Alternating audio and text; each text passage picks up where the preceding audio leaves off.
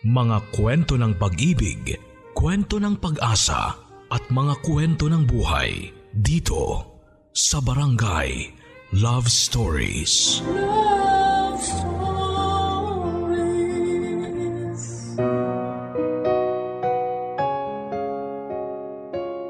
Ang pagmamahal ang isa sa mga pinaka makapangyarihang emosyon sa mundo. Sa parehong pagkakataon ay isa rin po ito sa mga pinaka mapanganib.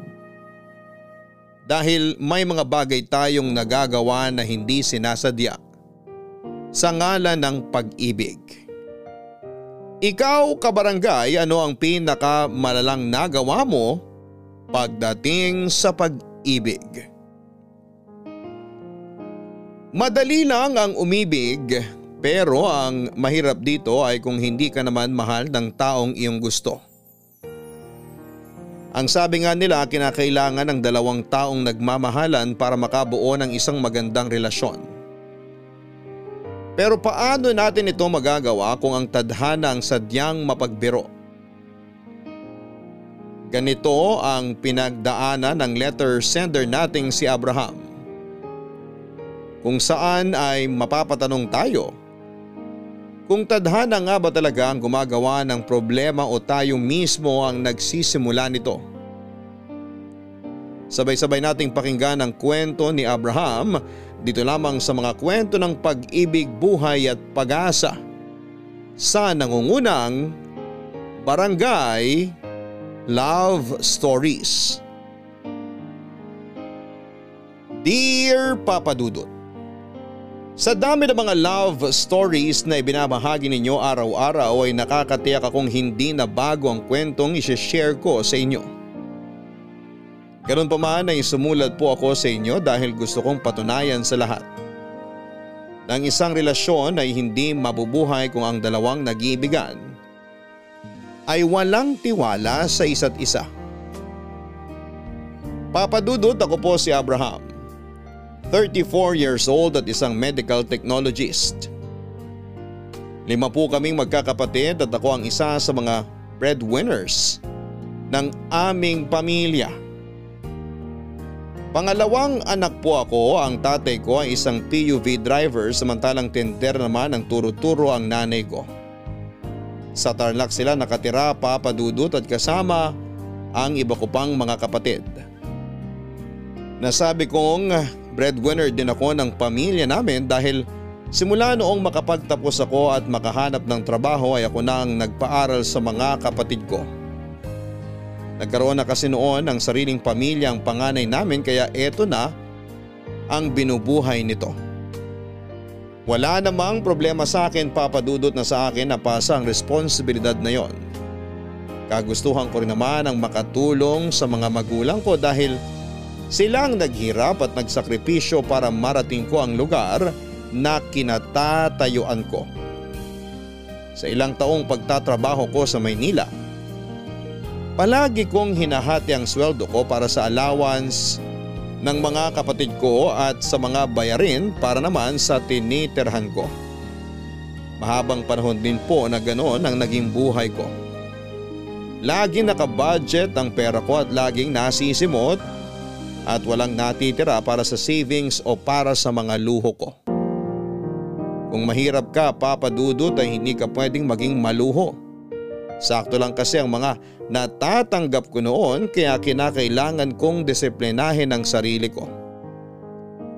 Mabuti na lamang po at hindi sinayang ng mga kapatid ko ang pera at pagod ko sa pagpapaaral sa kanila. Mabilis din naman silang nakapagtapos at nakahanap ng sariling trabaho. Noong mga panahong yon ay biglang guminhawa ang buhay ko dahil sa wakas ay wala nang nakasabit sa akin. Proud na proud ako sa sarili ko dahil nakayanan ko lahat ng yon sa tulong ng sarili kong pawis. O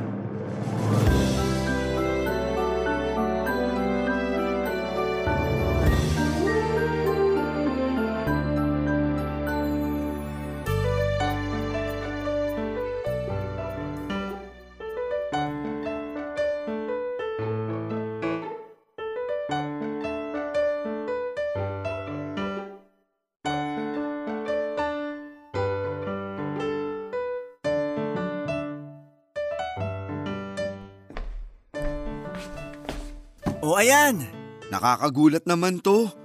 Uy, may pa-pizza. Anong meron? Birthday mo? hindi ko birthday. Pero magse-celebrate tayo ngayon. Para saan? May nobya ka na ba? Yun ba ang isa-celebrate natin? Hindi, loko.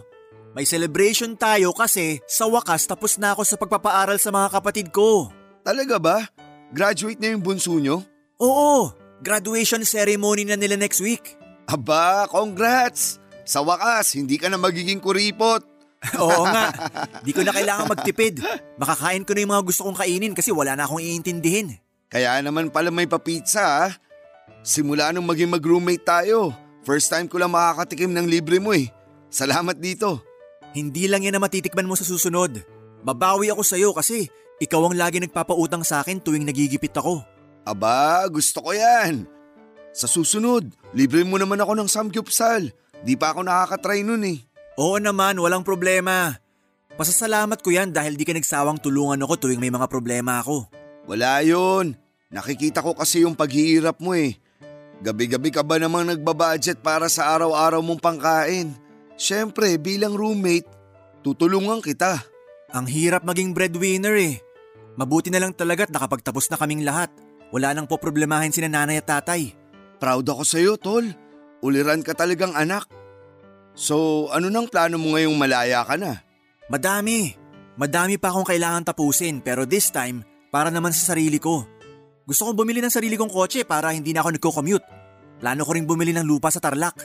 Maganda yan. I-invest mo yung pera mo para hindi lang nakatago sa bangko.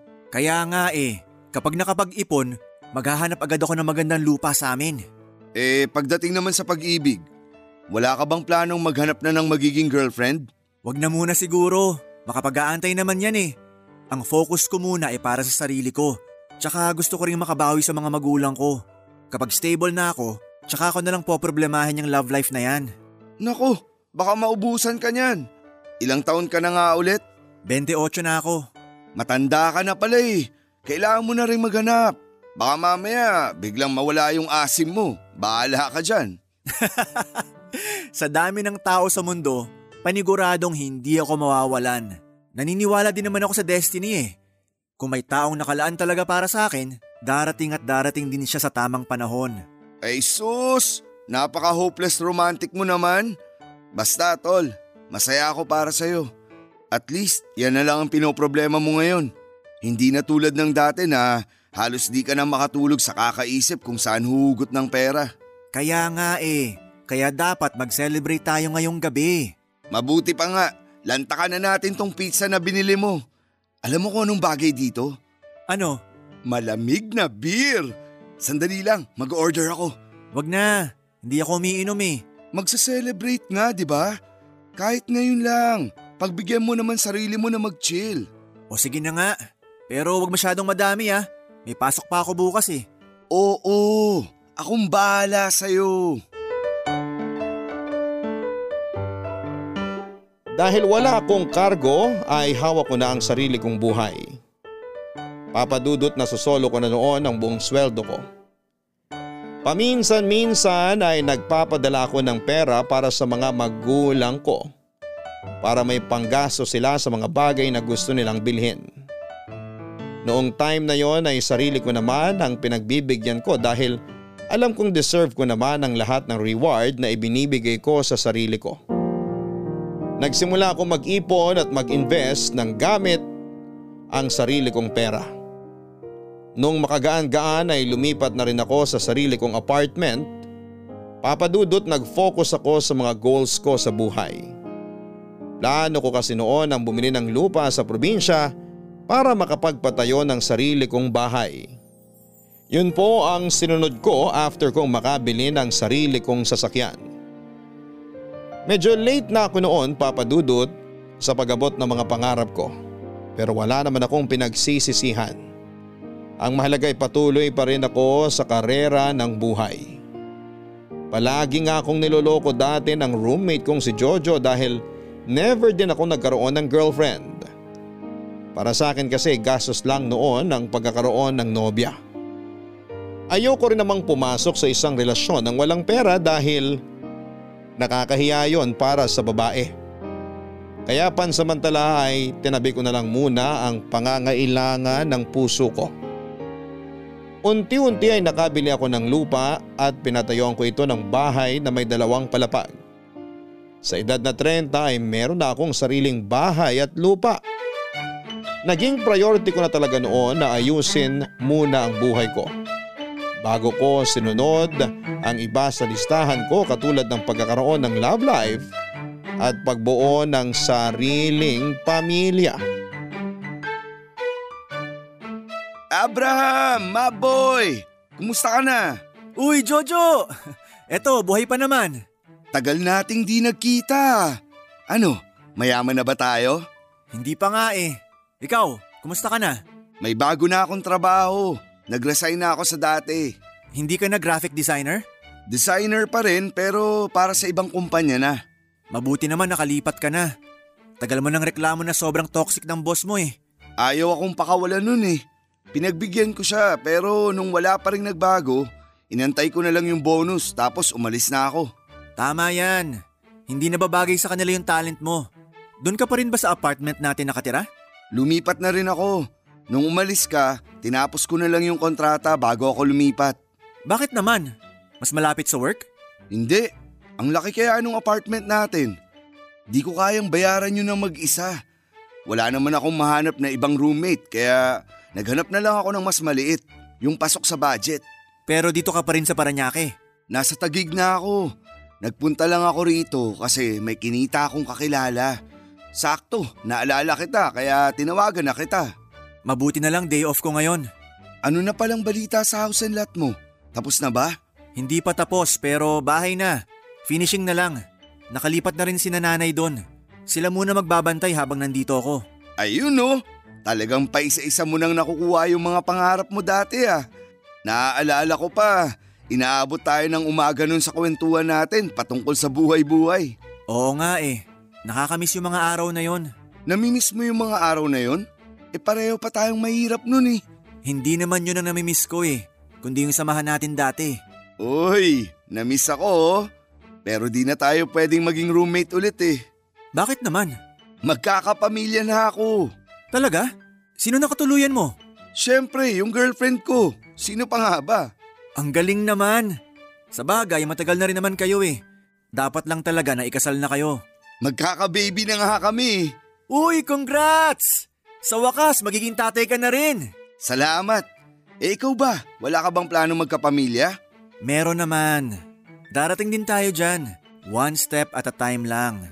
Huwag mong sabihin hanggang ngayon, wala ka pa rin girlfriend. Wala pa nga. Di nga, yung totoo. Wala pa nga.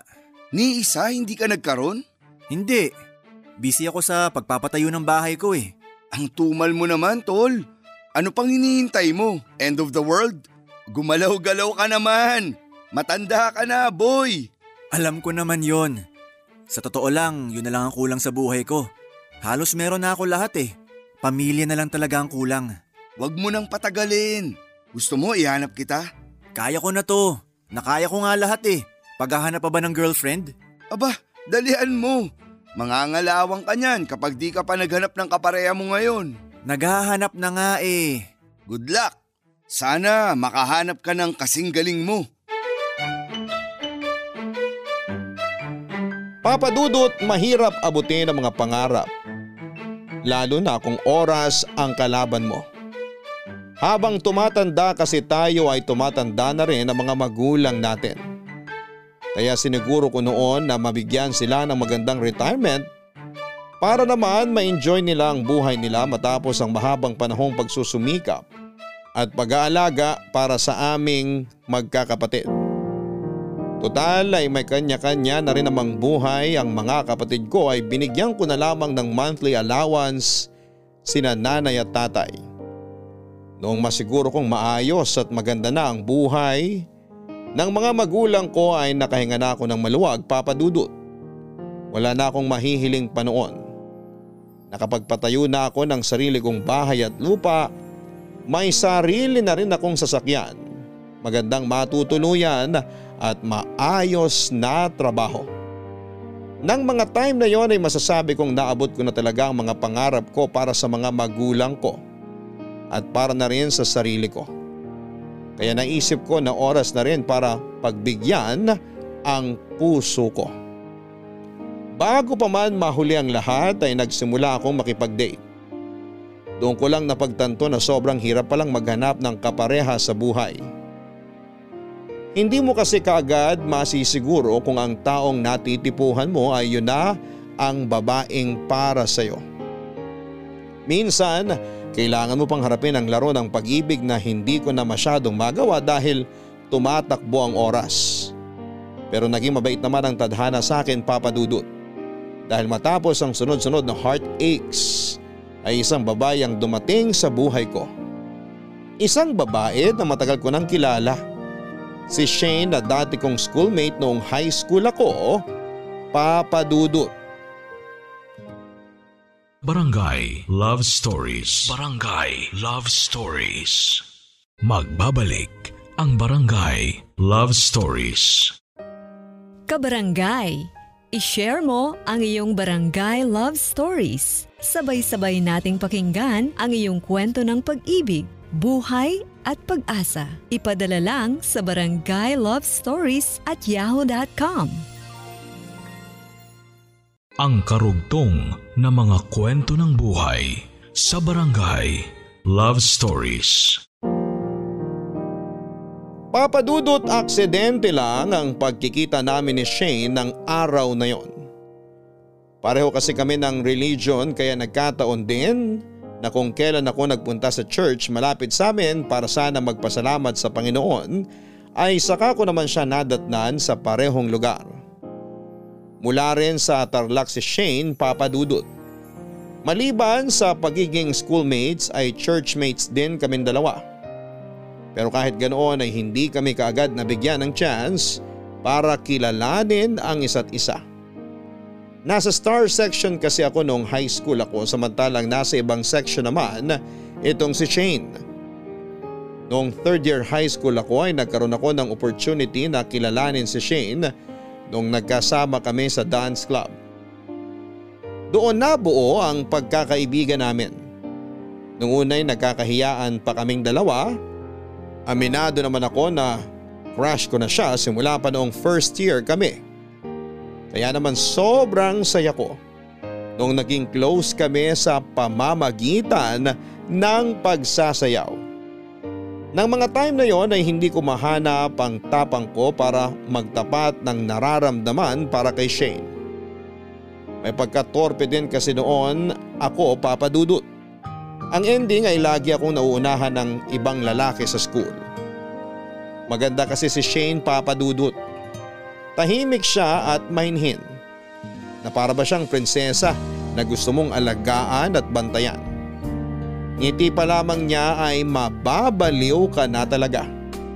Imbis na makipagdalo sa mga kalalakihang nakapila para sa mga kamay ni Shane ay hinayaan ko na lamang sila. Hanggang sa makagraduate kami at nagkanya-kanya na kami ng landas. Wala na akong naging balita sa kanya noon maliban sa mga nakikita kong post niya sa Facebook. Kaya nung muli kaming magkita sa church nung araw na yon, ay hindi ko na pinalampas ang second chance na ibigay ng tadhana at agad akong nagpakilala ulit sa kanya. Ah, hi. Shane, tama ba? Opo, ako nga po. Um, magkakilala ba tayo? Ako si Abraham. Ah, high school, dance troupe. Ah, oo, ikaw nga. Kaya pala pamilyar. Hindi agad kita namukaan eh. Ang laki na ng pinagbago mo. Medyo nagkaroon na tayo ng laman eh. Hindi tulad nung bata pa tayo, medyo payatot pa ako. oo nga. Dito ka rin ba nagkatrabaho? oo, BPO. Ikaw rin? Dito rin ako. Medyo matagal na rin ako dito. Anong work mo? Medtech. Oh, wow! Nasa medical field ka pala ngayon? Hindi ba parang ang gusto mo nun maging seaman? Natatandaan mo pa yon? Oo kaya! Yun yung nakalagay sa yearbook natin eh. Sabi mo gusto mong maging seaman someday. Hindi na tuloy eh. Nagbago yung trip ko.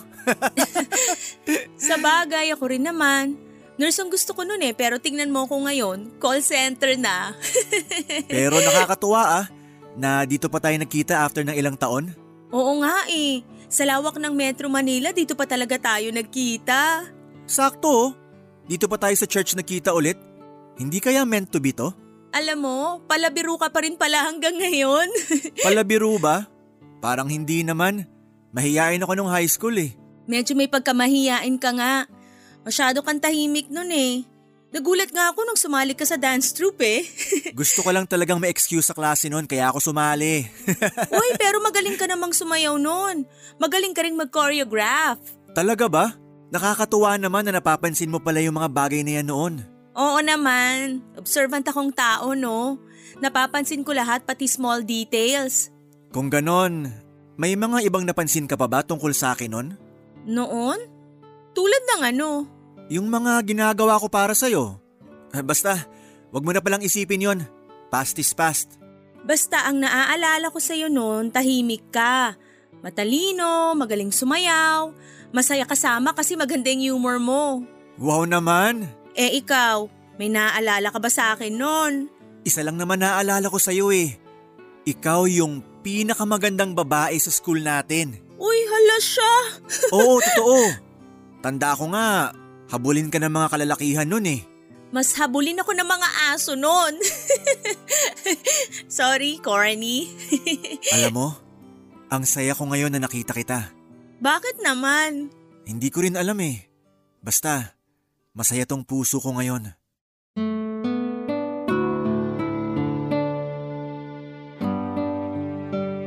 Papadudot call center si Shane at sa Paranaque rin siya nakatira that time.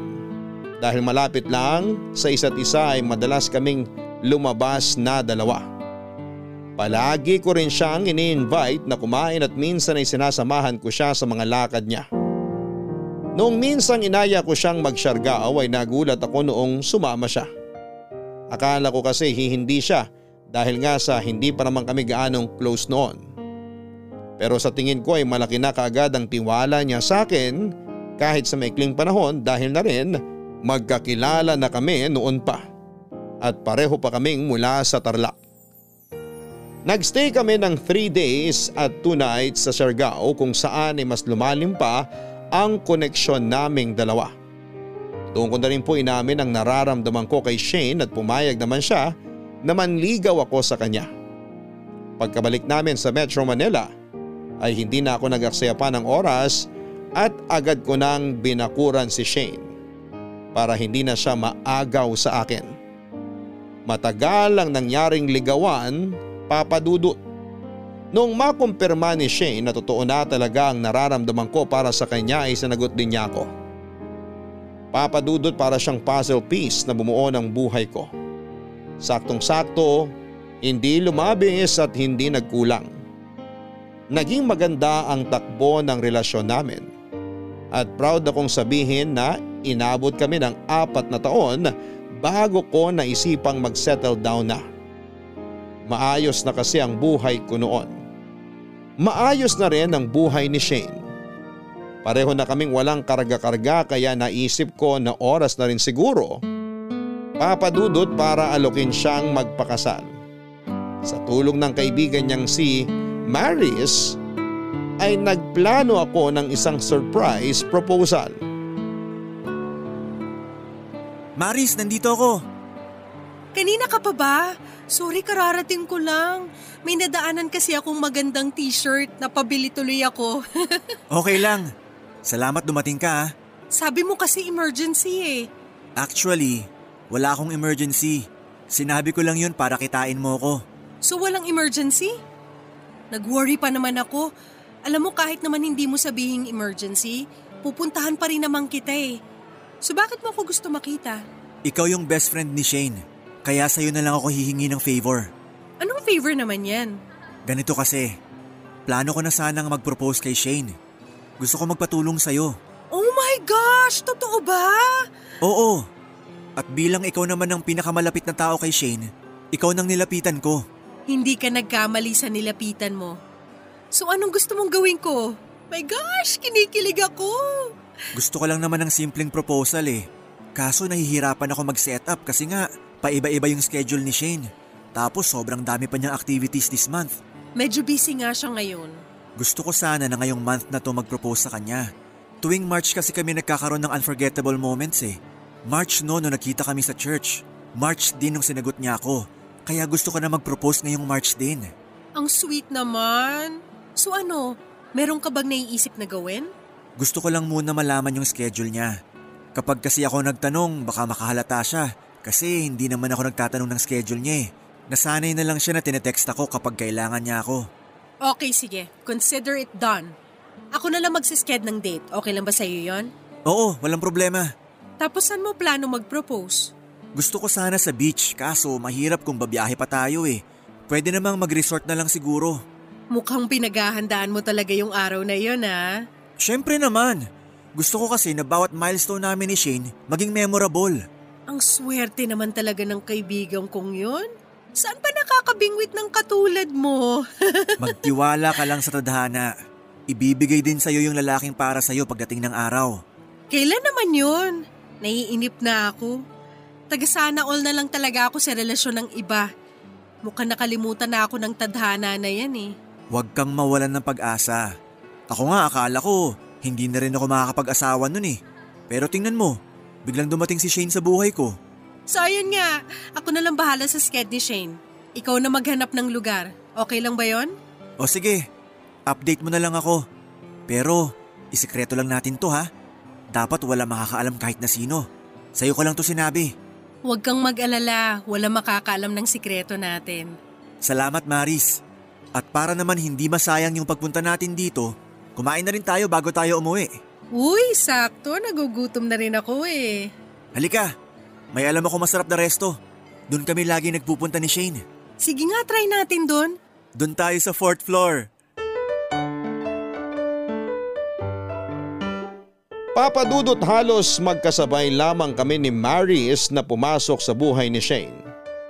Noong nililigawan ko si Shane ay mahigit dalawang buwan nang magkaibigan ang dalawa.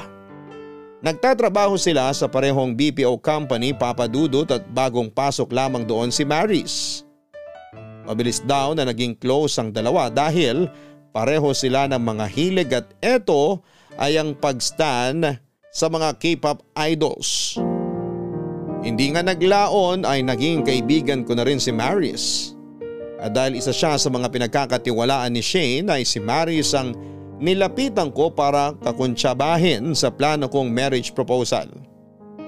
Mahirap hanapan ng maluwag na schedule si Shane papadudot dahil halos puno na ang schedule nito sa mga araw na dapat ay day off niya papadudot.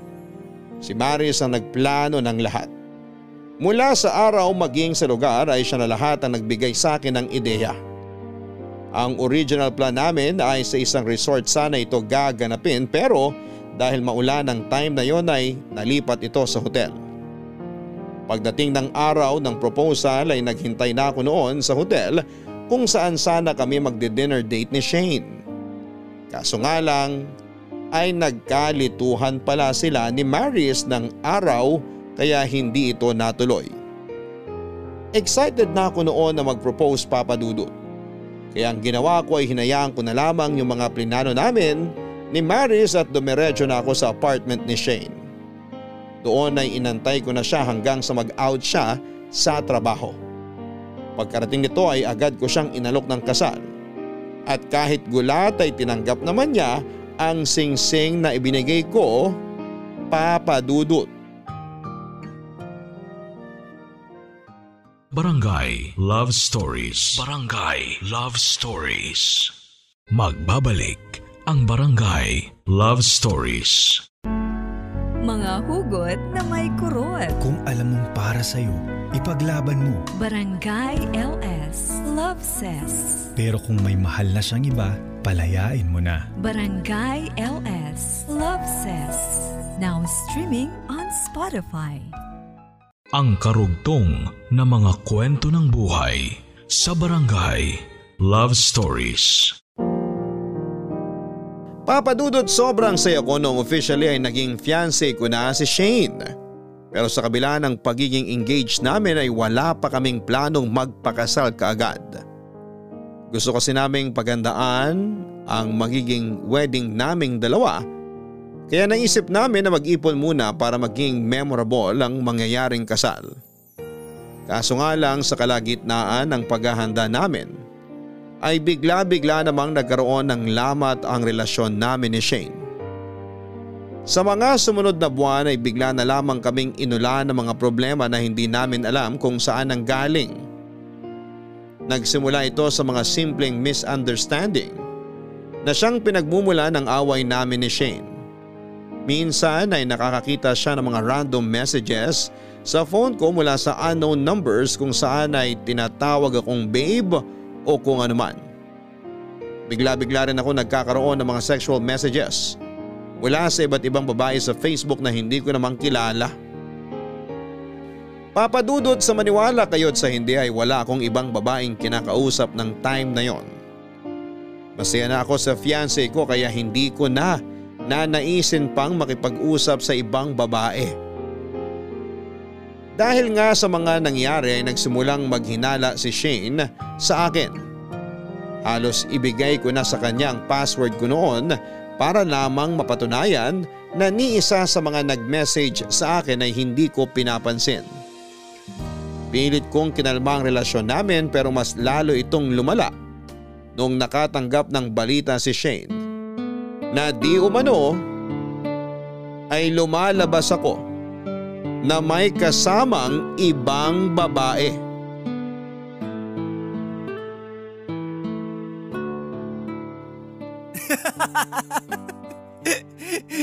Nakakatawa naman tong video na to. Love, tinan mo to. Sobrang aliw. Uy, love! Hello? May kausap ba ako? Ano? May isasend ako sa yung video, panoorin mo. Busy ako. Ang sungit naman. Bakit bad mood ang lalabs ko? Huwag mo akong kausapin, galit ako sa'yo. Ano na namang nagawa ko? May nakita ka na naman bang nag-message sa akin? Sabi ko naman sa'yo, di ba? Hindi ko nahawak kung may mga taong nagme-message sa akin. Ang mahalaga naman, hindi ko sila pinapansin eh. Tsaka binibigay ko na sa'yo yung password ko, ayaw mo naman. Tapos na tayo doon. Wala nang problema sa akin kahit isang libong babae pa mag-message sa'yo. Gano'n naman pala eh. Eh bakit ka na naman nagkakaganyan? Ano na namang problema? Magsabi ka nga ng totoo sa akin. Mahal mo pa ba ako o hindi na? Siyempre mahal kita love. Mahal na mahal. Hindi na dapat tinatanong yan. Kung ganon, bakit? Bakit naghahanap ka pa ng ibang babae? Ibang babae? Ako naghahanap? Sino nagsabi? Bakit naman ako maghahanap pa ng iba kung nandito ka na? May nakarating sa akin na balita. May nakakita raw sa'yo sa mall, may kasama kang babae na kaakbay mo. Imposible namang mangyari yon love. Sa mall? Wala naman akong gagawin sa mall. Tsaka alam mo naman na puro online na transactions ko ngayon eh. Hindi na ako nagpupunta sa mall. So sinasabi mo na nagsisinungaling yung source ko? Oo, nagsisinungaling siya kung sino man yan. Sino ba kasi yan? Sino yung taong nagpapakalat na may babae ako? Hello guys! Nagantay ba kayo ng matagal? Pasensya na may dinaanan pa kasi ano, ako. Ano? Sagutin mo ko. Sinong tao yung naninira sa akin? Hala, Hindi ko na kailangan sabihin kung kanino galing. Ang gusto ko lang malaman kung totoo ba. Hindi nga totoo, love. Bakit ba ayaw mong maniwala sa akin? Ano bang pinag-aawayan nyo? Lagi na lang kayong ganyan. Maris, nagsisinungaling ka raw sabi ni Abraham. Hindi raw siya nagmamall kaya imposible raw yung mga sinasabi mo. Ha? Ikaw yun? Maris, ikaw ba yung nagsasabing may ibang babae ako? Ay, teka lang, let me explain. Baka misunderstanding lang yung nangyari. Kasi the other day, nag-mall ako, di ba? Tapos habang nasa escalator, nakita kita na may kasamang ibang babae. Wala kaya... ako sa mall sa oras na sinasabi mo kasi nasa trabaho ako. Sandali lang, patapusin mo muna ako. Di ba sabi ko naman sa iyo, Shane, na hindi ako sigurado kung si Abraham ba yung nakita ko? Kasi nasa second floor ako papuntang third floor nung makita ko yung guy. Kamukha mo kasi yung lalaki, tapos pareho pa kayo ng damit, yung checkered na blue. So akala ko ikaw. Nabanggit ko lang naman kay Shane yun eh, pero hindi ko naman sinasabi na nambababae ka. Hindi naman pala kumpirmado eh. Tapos ako pa yung pinalalabas nyo naman loloko. Sabi mo sure ka na si Abraham yun. Ay naku Shane, baka na misheard mo ko. Sabi ko, di ako sure pero parang nakita ko si Abraham. Ikaw naman sinugod mo naman agad tong boyfriend mo. Ah, akala ko kasi nakita mo talaga. See? Alam mo love, hindi ko magagawang mambabae. Kasi ikaw lang naman yung gusto ko eh. Hinding hindi ko magagawang lokohin ka. Ay, I'm sorry kung naging padalos-dalos ako. Nadala na lang rin kasi ako sa nararamdaman kong selos. Okay lang yon. Basta, clear na tayo ha. Wala akong babae. Oo. Sorry uli. Good na ba? O sige na, larga na tayo.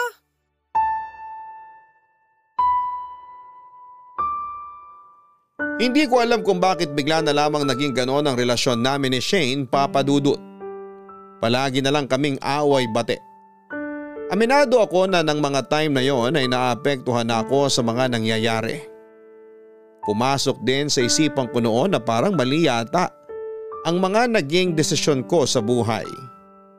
Kung mananatiling selosa si Shane ay parang hindi ko yata kakayaning magkaroon ng asawang tulad niya dahil masasakal lamang ako. Para nga kaming sinusubok ng tadhana dahil kung kailan ikakasal na kami saka naman nagsusulputan ng mga problema. Papadudot ang pinakamalalang problema na sigurong dumating sa aming dalawa ni Shane. Namuntik nang naging dahilan ng hiwalayan namin ay noong nagkaroon ng birthday party ang tatay ni Shane sa Laguna.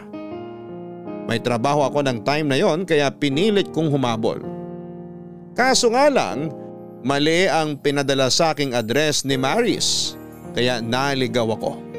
Sumakto pang nasiraan ako ng sasakyan kaya ang nangyari ay natapos ng event bago pa man ako makarating sa tamang address. Sobrang disappointed sa akin si Shane na mga oras na yon. Pinaghandaan kasi nila ang birthday ng tatay niya at matagal na rin naming pinagplanuhang umaten sa party na yon. Mas lumala pa ang galit sa akin ni Shane papadudot nung isang anglet ang nakita niya sa may passenger's seat.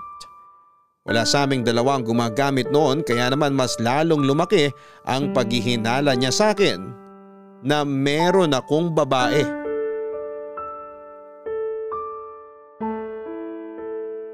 Sorry talaga love. Hindi na ako nakaabot sa birthday ni Tito. Nasiraan kasi ako eh, tsaka naligaw pa. Ilang buwan na nating pinag-uusapan tong araw na to eh. Hindi ba dapat may surprise tayo kay tatay? Oo nga, pero wala naman ako magagawa. Wala namang may gusto sa nangyari eh. Minalas lang talaga ako sa daan. Sana man lang maipakita mo kahit sa parents ko na reliable ka. Pinagkakatiwalaan ka nila tapos ganyan ang aasalin mo. Nag-explain naman na ako sa kanila eh. Si Maris kasi, iba yung sinend sa akin na address. Tinatawagan kita, hindi ka naman sumasagot sa tawag. Eh kasi nga busy na ako that time. Tapos si Maris naman hindi nagre-reply. Nung papunta na ako sa venue, tsaka naman tumirik yung sasakyan ko. Baka naman rason mo lang yan kasi may iba kang kasama. Ayan na naman tayo eh. Kahit i-check mo dashcam ko para makita mo na totoo lahat ng sinasabi ko. Ewan ko ba sa'yo, Abraham, kung bakit the past few months nagbabago na yung ugali mo? Ako talaga yung nagbabago? Eh ikaw nga bigla ka naging silose. Sinong hindi magsaselo sa ginagawa mo? May mga babae nagbe-message sa'yo, nakikita ka sa mall na may kasamang iba, tapos di ka man lang makadalo sa mga special event ng buhay ko? Love naman. Hanggang ngayon ba nandyan pa rin tayo? Akala ko ba tapos na tayo sa mga issue na yan? Hindi na nga ako gumagamit ng social media eh dahil sa mga nagme-message sa akin. At yung nakita ni Maris sa mall, hindi ako yun. Siya na mismo nagsabi. Bakit ba ipinagpipilitan mong niloloko kita? Umalis na nga tayo. Pagod na ako. Wala akong energy na makipagtalo ngayon. Ikaw nagsisimula eh. Ilagay mo na yung seatbelt mo para makaalis na tayo.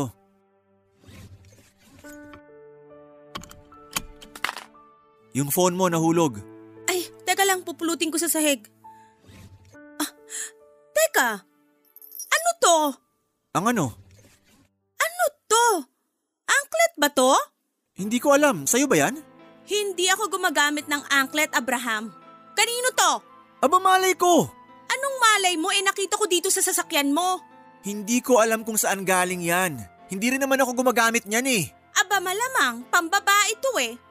Sinasabi ko na nga ba eh. Sandali lang love, maniwala ka sa akin. Hindi ko talaga alam kung saan galing yan. Magpapalusot ka pa, bistado na kita? Paano mo nagawa sa akin to? Sawa ka na ba sa akin? May kulang ba sa akin? love, please. Hindi ko talaga alam kung kanino yan. Wala akong babae, maniwala ka naman sa akin. Hindi kita magagawang lokohin. Nakakapagod ka na. Nakakapagod kang mahalin, alam mo ba yon? Love naman, wag mo namang sabihin yan. Huwag mo muna akong kausapin. Saan ka pupunta? Magko-commute na lang ako pa uwi.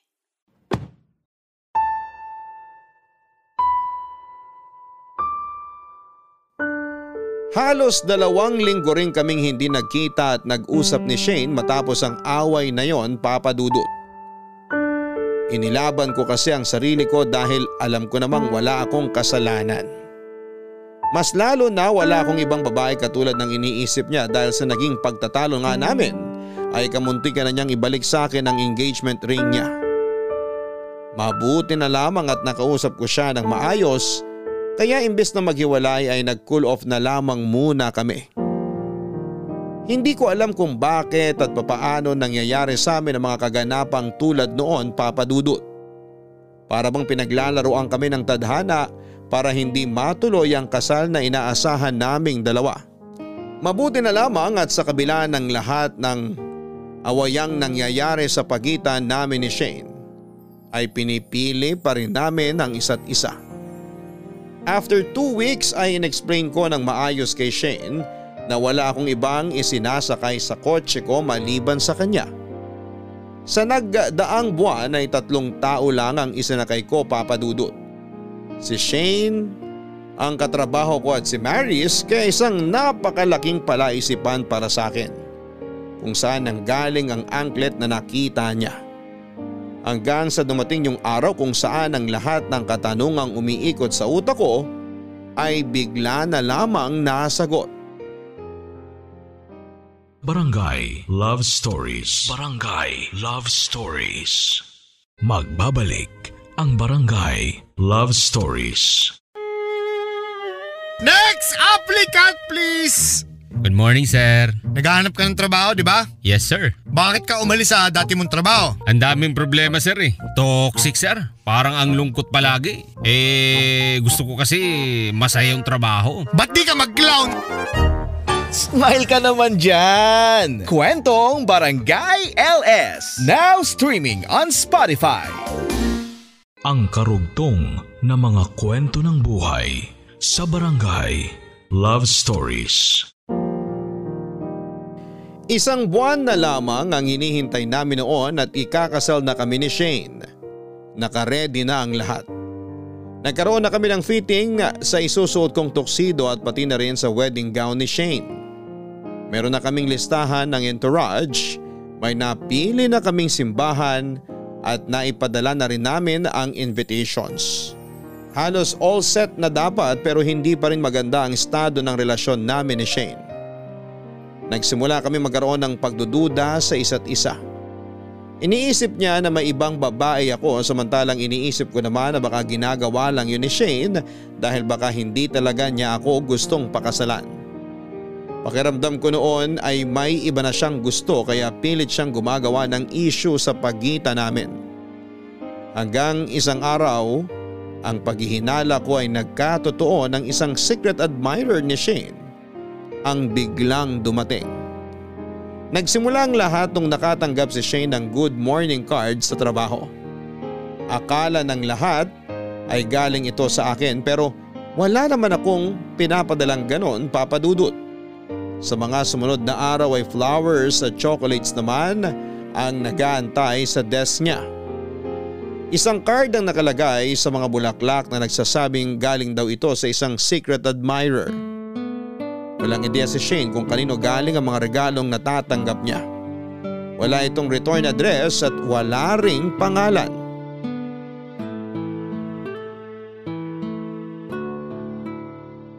So Shane, ano naman ang natanggap mong regalo today? Parang araw-araw na lang nagpapadala ng gift sa'yo yung admirer mo ah. May red rose sa desk ko kaninang umaga pero di ko ginalaw. Kahapon sa apartment ko na mismo siya nagpadala. Ay bongga! Sana all talaga may secret admirer. Anong sana all? Hindi ba kayo nawiwirduhan sa secret admirer na yan?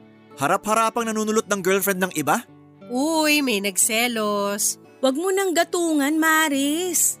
To be honest, weird nga talaga. Walang nakakatuwa sa nangyayari.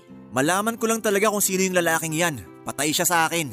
Hindi ka siguro nag-aabot ng regalo sa girlfriend mo kaya iba na lang ang gumagawa. Hindi kasi materialistic na tao si Shane. Ano namang gagawin niya dyan sa mga bulaklak na yan? Chocolate? Hindi nga masarap yung brand na pinili niya eh. Pero curious lang talaga ako kung sino yung admirer ko na yun. Tuwang-tuwa ka naman na may admirer ka. Hindi naman sa tuwang-tuwa. Gusto ko lang malaman kung sino. Ikaw din naman, di ba? Gusto mo ring malaman kung sino yung mga nagpapadala sa akin ng regalo? Gusto kong malaman nang makatikim siya sa akin. Hindi kaya si Marlon? Marlon? Eh may girlfriend na yun eh. Sinong Marlon yan? Yung katrabaho namin. Medyo flirty siya sa akin dati. Tapos umamin siya na may gusto siya sa akin bago pa kita naging boyfriend. Pero wala na yun ngayon. Magkaibigan na lang talagang turingan namin ni Marlon. Talaga ba? Oo. Hindi na nga kami masyadong nagkakausap kasi magkaiba na yung shift namin. Eh si Marky kaya? Di ba type ka rin nun? Sino naman yung Marky na yan? Katrabaho rin namin. Noong nagkaroon kami ng company dinner, nalasing ang loko tapos umamin na gusto niya si Shane. Kaso, taken ang best friend ko. Matagal na yun eh. Tsaka alam naman ni Marky na hindi ako available. Eh yung mga naging ex mo kaya, baka naman nagpaparamdam ulit sila sa'yo. Malabo na mangyari yun. May kanya-kanya ng buhay yung mga ex ko eh. So sino nga kaya itong secret admirer na to? Naiintriga ako. Huwag niyo na nga pag-usapan yan. Naiinis lang ako lalo eh. Mabuti pa nga. Baka mamaya kung saan pa mauwi tong usapan na to. Pero love, huwag ka mag-alala. Kahit si Ding Dong Dantes pa yan, hindi kita ipagpapalit. Ay sus, ang sweet naman. Totoo ba yan, love? Di mo ako ipagpapalit? Oo naman. Kaya wag mo nang problemahin kung sino man yun. Kahit padalan pa ako ng house and lot, hindi ko siya i-entertain. Salamat, love. Eh di kayo na ang may strong relationship. Sana all na lang talaga.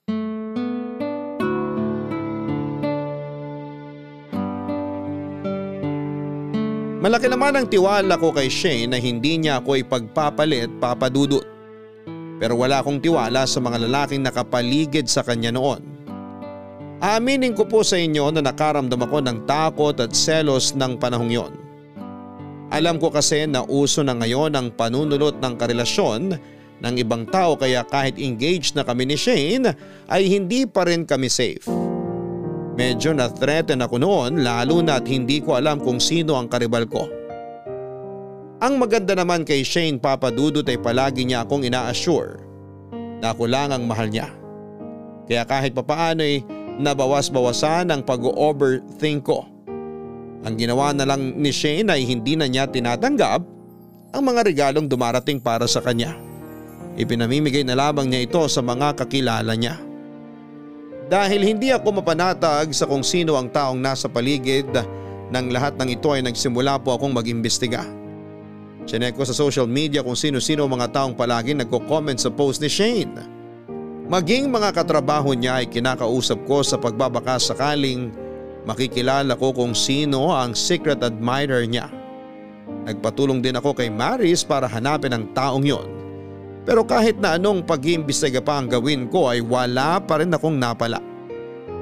Hanggang sa isang araw ang sagot na hinahanap ko na mismo ang kumatok sa aming pintuan at nalaman ko kung sino ang taong nasa likod ng lahat.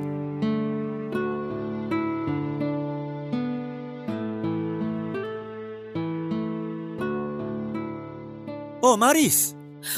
Ah, Abraham, anong ginagawa mo rito? Susunduin ko si Shane, lalabas kami.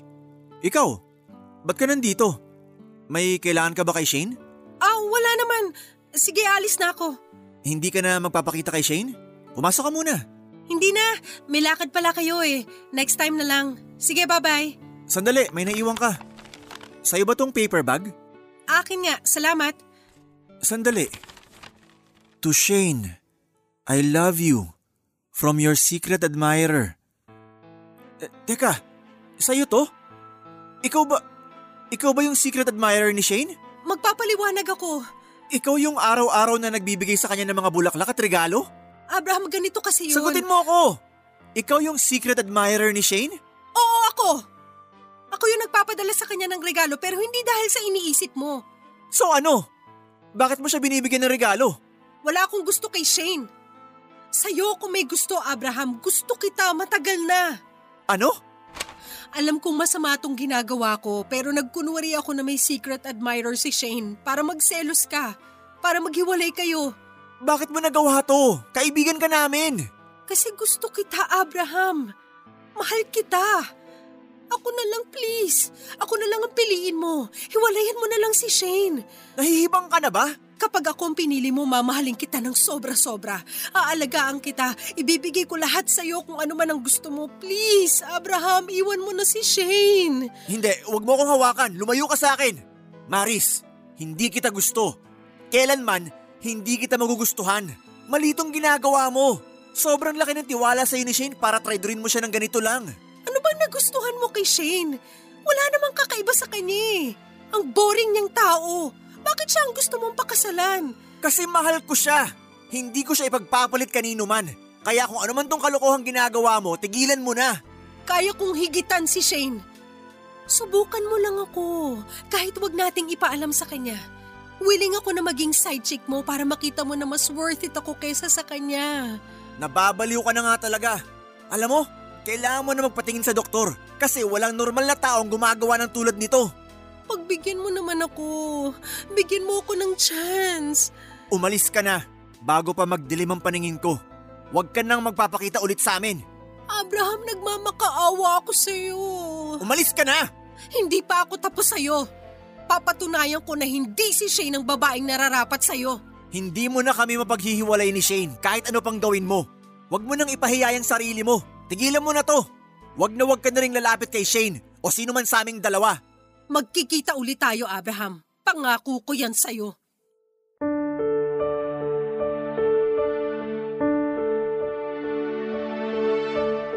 Hindi makapaniwala si Shane noong malaman nito na si Maris pala ang punot dulo ng lahat. Siyang nagkunwaring secret admirer ni Shane para lamang magselos ako at hiwalayan ang girlfriend ko. Saka na lang din namin na-realize ng rason ng mga awayan namin noon ay si Maris ang dahilan. Katulad na lang noong naligaw ako noong birthday party ng tatay ni Shane. Si Maris ang nagbigay sa akin ng maling address. Siya rin ang nagsabi ng maling oras kay Shane dahilan para hindi siya makapunta sa date sana namin na sa sinihan noon. Saka na lang din namin na-realize na maaring kay Maris din galing ang anklet na nakita ko sa kotse ko dahil minsan ko na rin siyang sinakay doon noong nagplano kami para sa proposal. Baka nga siya rin ang may-ari ng unknown numbers at accounts ng mga babae sa Facebook na nagme-message sa akin dati. Agad-agad ay pinutol ni Shane ang pagkakaibigan nila ni Maris. Buong akala namin ay mapagkakatiwala ang siyang kaibigan. Yun pala ay isa siyang ahas na patalikod kong tumira. Tinanggal na rin namin siya sa entourage kung saan siya dapat ang isa sa mga maid of honor. Papadudot, kahit na pinagtabuyan ko na si Maris noon, ay desperada pa rin siyang makuha ako. Hindi niya ako tinatantanan sa mga chat pati sa apartment at trabaho ay pinupuntahan niya ako. Nagmamakawa na siya na lamang ang piliin ko. Ang ginawa ko na lamang ay blinak ko siya sa lahat ng social media ko at ginawa ko ang lahat para maiwasan siya. Kahit na anong pagmamakaawa pa ang gawin niya ay hindi na siya makakabalik pa sa buhay namin. Hindi naglaon ay tumigil din sa paghahabol si Maris. Dahil sa kahihiyan ay napilitan siyang mag-resign at lumipat sa ibang kumpanya. Kailanman ay hindi na ulit namin siya nakita. Sa kabila ng lahat ng nangyaring kaguluhan ay naging successful naman po ang kasal namin ni Shane. Ngayon ay may baby na rin kami at tahimik nang nakatira ngayon sa probinsya sa bahay na pinatayo ko. Papadudot ito po ang kwento namin ni Shane at kung papaano namin nilampasan ang mga problemang aming pinagdaanan. Sana'y nag-enjoy po kayo sa pakikinig nito. Ang inyong forever kapuso at kabarangay, Abraham. Mga kabarangay kahit na sunod-sunod ang problemang dumarating sa buhay nating lahat. Kapag mahal mo talaga ang isang tao, ay hindi mo ito basta-basta susukuan tulad na lamang ng ginawa ni Abraham at ni Shane sa isa't isa. Hindi mo masasabing kahanga-hanga ang isang relasyon dahil wala itong problema. Mas kahanga-hanga ito kung pareho ninyong sinusolusyonan ang bawat suliraning inyong kinakaharap dahil mahalaga kayo sa isa't isa at tunay kayong nagmamahalan. Hanggang sa muli ako po si Papa Dudut sa mga kwento ng pag-ibig, buhay at pag-asa sa Barangay Love Stories number 1. Mga kwento ng pag-ibig, kwento ng pag-asa at mga kwento ng buhay dito sa Barangay Love Stories. Love